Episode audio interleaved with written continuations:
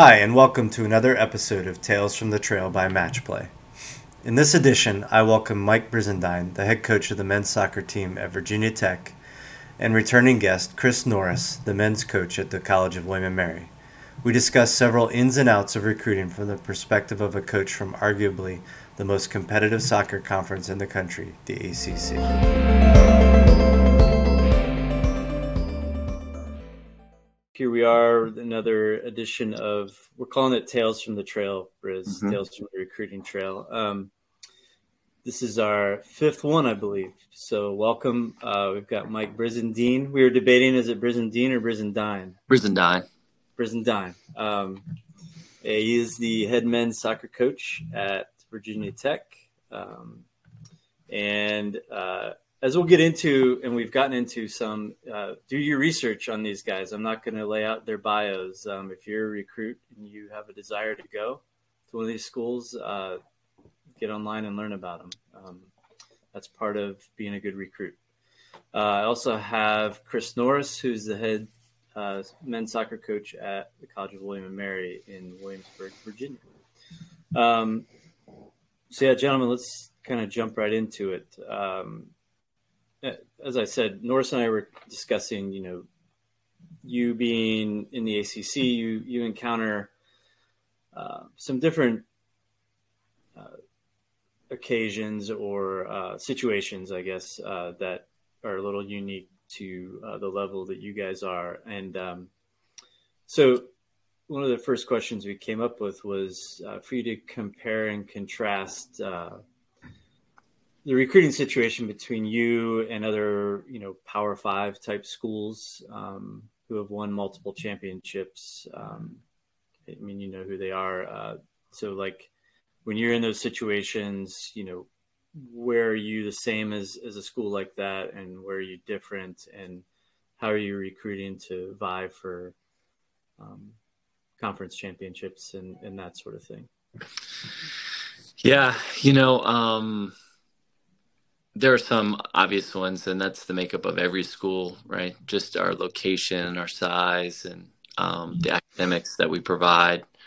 Uh, obviously, the specialties of uh, of uh, architecture and engineering for us; those are big selling points. Um, and then, you know, another thing, and I'll just we'll have a real conversation here. A big thing that would differentiate differentiate a lot of the schools is the financial aid that they can offer. Um, you know, we have 9.9, uh, like most of the people um, in Division One. Uh, but then, what is the what does the school provide? And I think that's where it lays a huge difference in um, programs.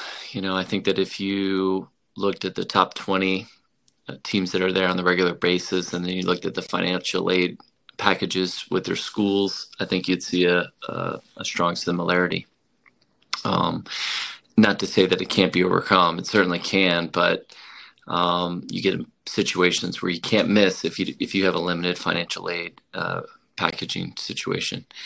Um, so, yeah, that, I would say that's that's where the academics um, in particular, and the the financial aid is where things really are different between Virginia Tech and all the other programs.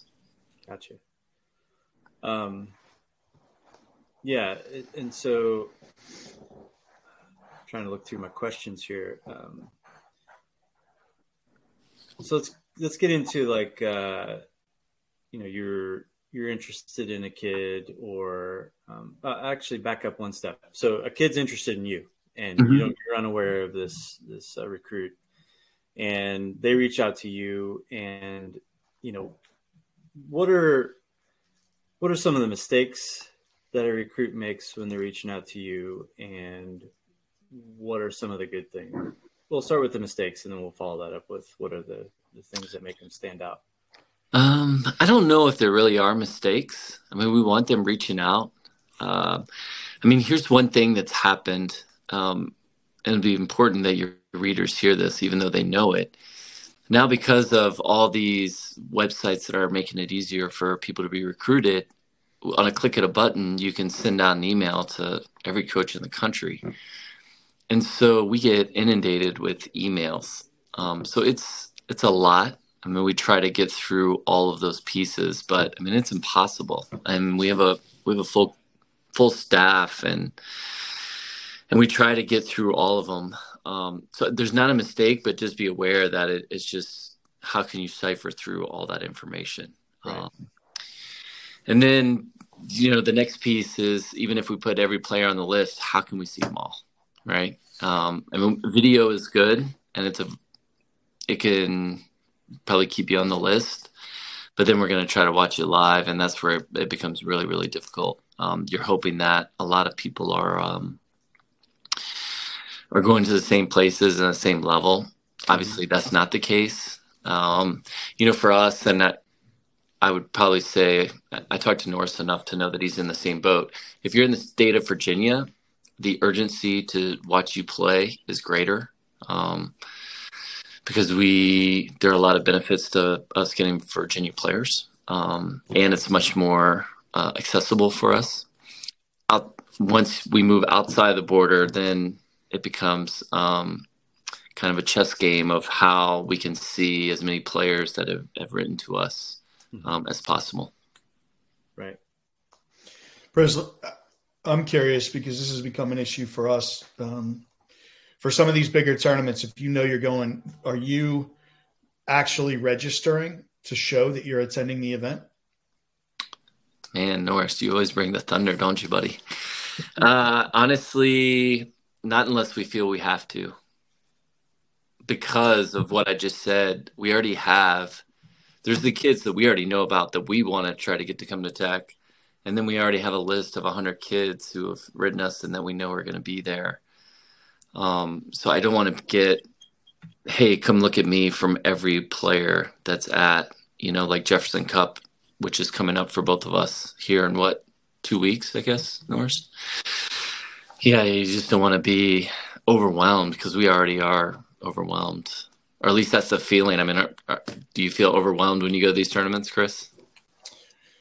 Yeah, absolutely. Um, it it seems you know there was a period. The reason I asked the question is there was a period for the same reasons that you just mentioned where we were not registering for events. We were just, uh, you know, we were kind of using that as as one filter for sort of removing kids from our list of players to watch, it was like, well, you know, we don't want necessarily the kids that just see us on a list of attending coaches and fire a, a big mass email to us and that we can't really decipher uh, unless we kind of like go through the email with a fine tooth comb to determine if they're genuinely interested or not.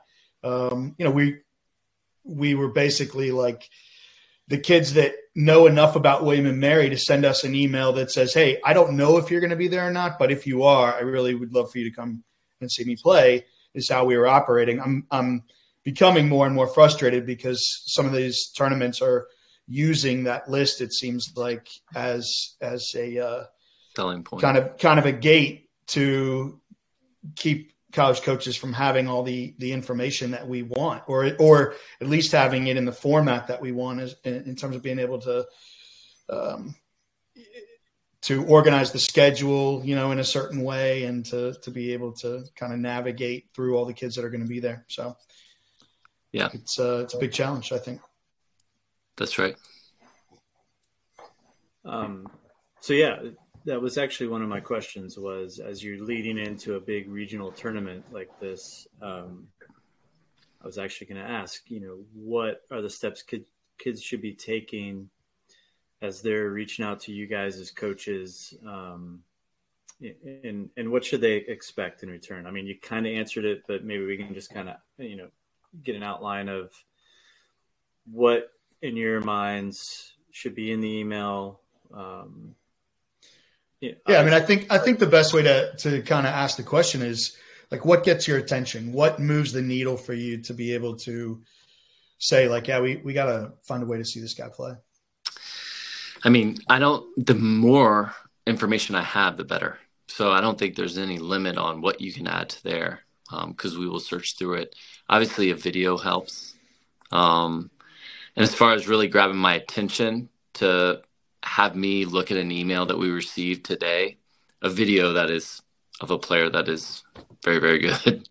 Outside of that, it'll they'll just get on the list um, for us to go watch and then see um, because you know we gotta we gotta lay eyes on people and that'll be the selling point.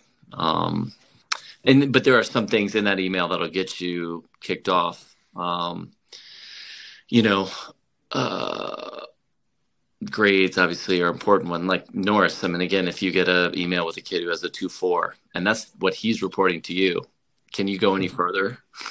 Or do you just pass or do you send that do you forward that email to me? I send it to cheese actually. Ah, no that's not fair. Um yeah i mean look i think i i, I want to be somewhat careful. You said uh I want to clarify because you said the more information, the better. And that's true to an extent, but we don't necessarily need your entire background since you were a U8 player. You know, we don't need all your, all your, uh, you know, high school accolades, usually that kind of thing. I mean, we're looking for certain pieces of information that will suggest that you can, like you mentioned, maybe do the work academically at our institutions. We're also looking for information that that suggests that you could play at this level, whether that's the the video you know the highlight video, the two two to four minute highlight video that uh, you know shows us your high end moments and gets us interested or excited about seeing more of you, or or even you know the connection that you have to our university, whether it's a a friend or a relative that played here or went to school here. Um, you know, whether it's that you used to live in the area and you, you're very familiar with it, you know, something that makes us get the sense that you know a little bit more about us than just we're a good academic school and, and we've had some history of success in soccer. Yeah. Yeah. That's a good clarification there, Mr. Norris. This isn't my uh, first one of these. Yeah. Savvy veteran. I like it. so, uh, what are some of the mistakes that stand out when early on in the recruiting process um, that you know that stand out to you that kids have made when they're reaching out to you um, and and maybe even eliminate them from consideration? You have anything that comes to mind that the kid's done or something about them or, or that sort of thing? Um i probably have a couple things. I mean one talking about money or early on in the combo um, is not even. I don't care what level you're at. Um, it usually rubs me the wrong way. Um, it, that gives me a sense of someone shopping, and we're not a school that entertains that. Um, and then just what kind of person you are, you know every young man who comes into my office and is here for a visit, they sit on my couch and I go through my little spiel and the type of character um, that you have is uh, very important. Our culture is very important. We have an awesome culture right now. I'm kind of the gatekeeper. So if I see things during that time, um, so that's not that wouldn't be through an email, but we're talking next stages of talking on the phone or or if they they made it for a visit. Um, those are things that are early t- turnoffs for us, and we'll we'll cut bait. Um, the money one, not as much. It depends on where we're at, the level. That would be really early on. If we know you a little bit, I mean, it's fine. That's a, a piece. Um, I think there's an appropriate moment to talk about that on both sides. But again, how how those young men relate to their parents, with our staff, with our players, um, because they could be the most talented player, but if they don't check those boxes, we'll we'll cut cord as quick as possible. Right. Yeah, um, that's actually come up in a couple in the past where uh, you know you a kid comes in your office possibly and says, "What's your culture? What's the culture of your program?" And that's this huge, big, broad question. Um, if if you were sitting in front of you how would you ask, you know, about your culture and and how could someone sort out if they would fit into, you know, the culture you guys have there? Yeah. I mean, I I think the more appropriate question is, do you have a good culture? I don't think is I, I think that's how you get to the. Mm-hmm. Um, do you have a good culture? Yes. Okay. Well, what evidence do you have to prove that? Why would you say that? Um, and then I know for me, I have examples of why I believe that to be the case. Um, and like all of the recruits, um, I encourage them, and this doesn't matter at what stage we are in the recruiting, if it's just phone calls, because um, we have a bunch of Virginia boys, you know, like Norris. So if we're recruiting a Virginia kid, they usually know someone on my team. And I always tell them, call someone. You know, someone ask. Don't believe me. I'm I'm a good salesman. I can fool you for a 20 minute conversation. Essentially, what I'm doing with you right now, Scott. Um, but uh, but ask the players and see what you think about that. And um, and so that's those are the questions I would ask, and I would listen, and then again use my own eyes and insight when I, the coaches weren't around to see if that's the case. Right. Um, and I, I think if you, especially if you spend the night that will tell both sides kind of what's going on and, and where they fit in. It's not a perfect science, but you get an idea. Right. Um, and usually, if things go sour, it'll be because maybe playing time or or academics have become an issue for one reason or another. Right. Okay. Um, yeah, visits. I don't.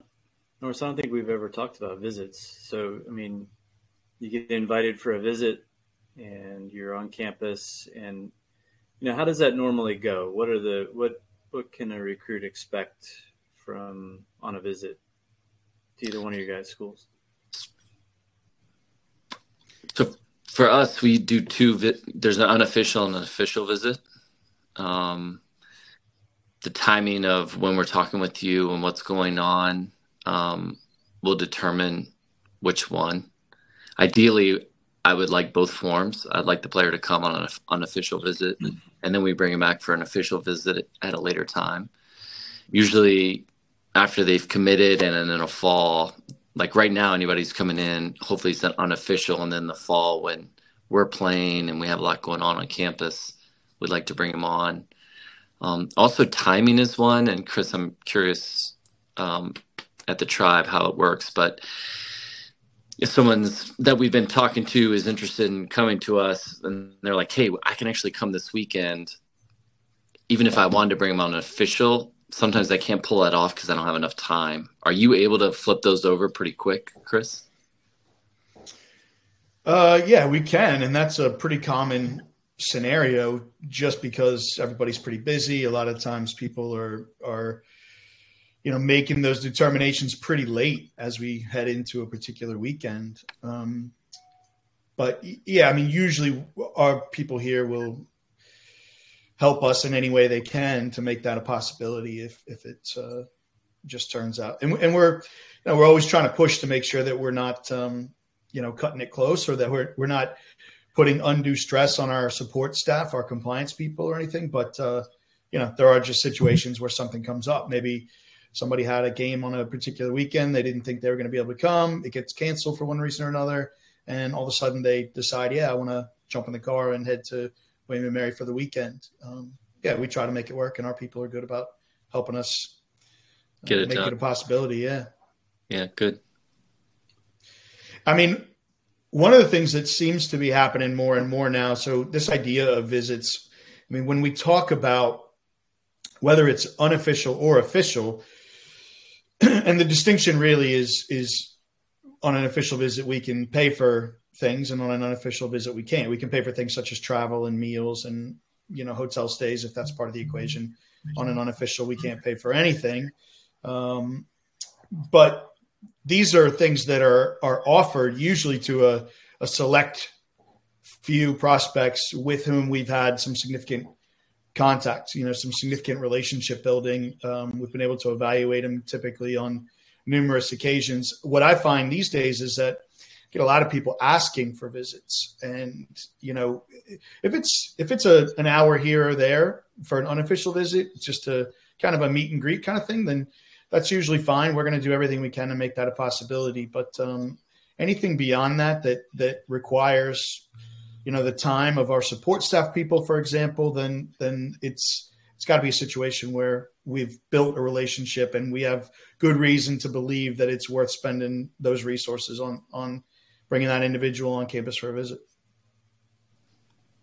Yeah. Um, so you've gone through the visit. They uh, they've hung out with players. They've seen your facilities.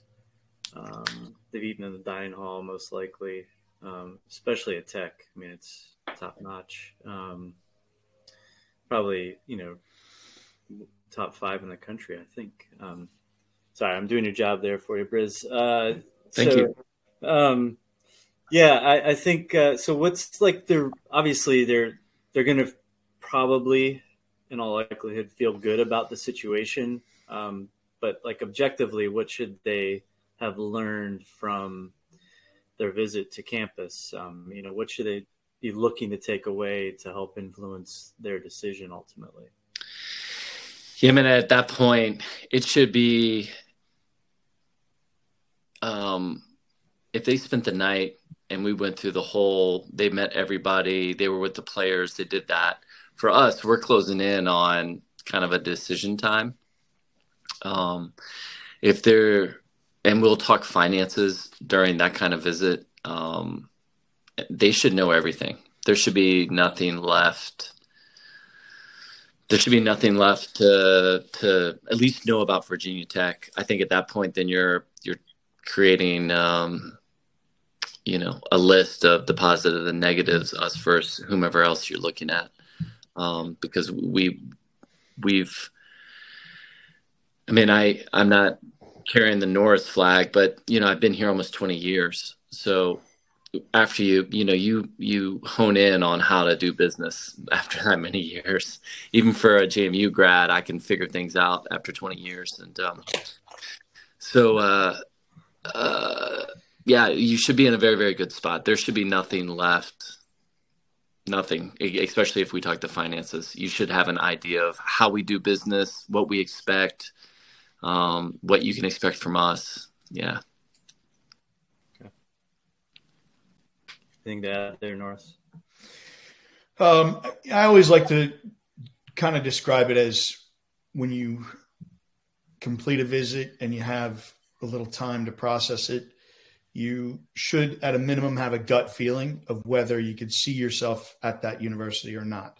And it may be, depending on the timing of when that visit occurs versus maybe uh, when you're able to get to some of the other schools that are on your list, that you're not necessarily immediately in a position to decide yes or no on that particular school, but you at least will have a strong feeling about whether it deserves to remain in your final list or not.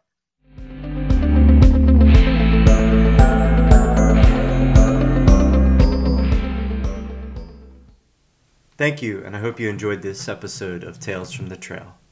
Please visit matchplayrecruit.com, subscribe to the podcast, and send any feedback and questions you may have. I'm grateful that you took the time to listen and that you found it beneficial and informative. See you on the trail.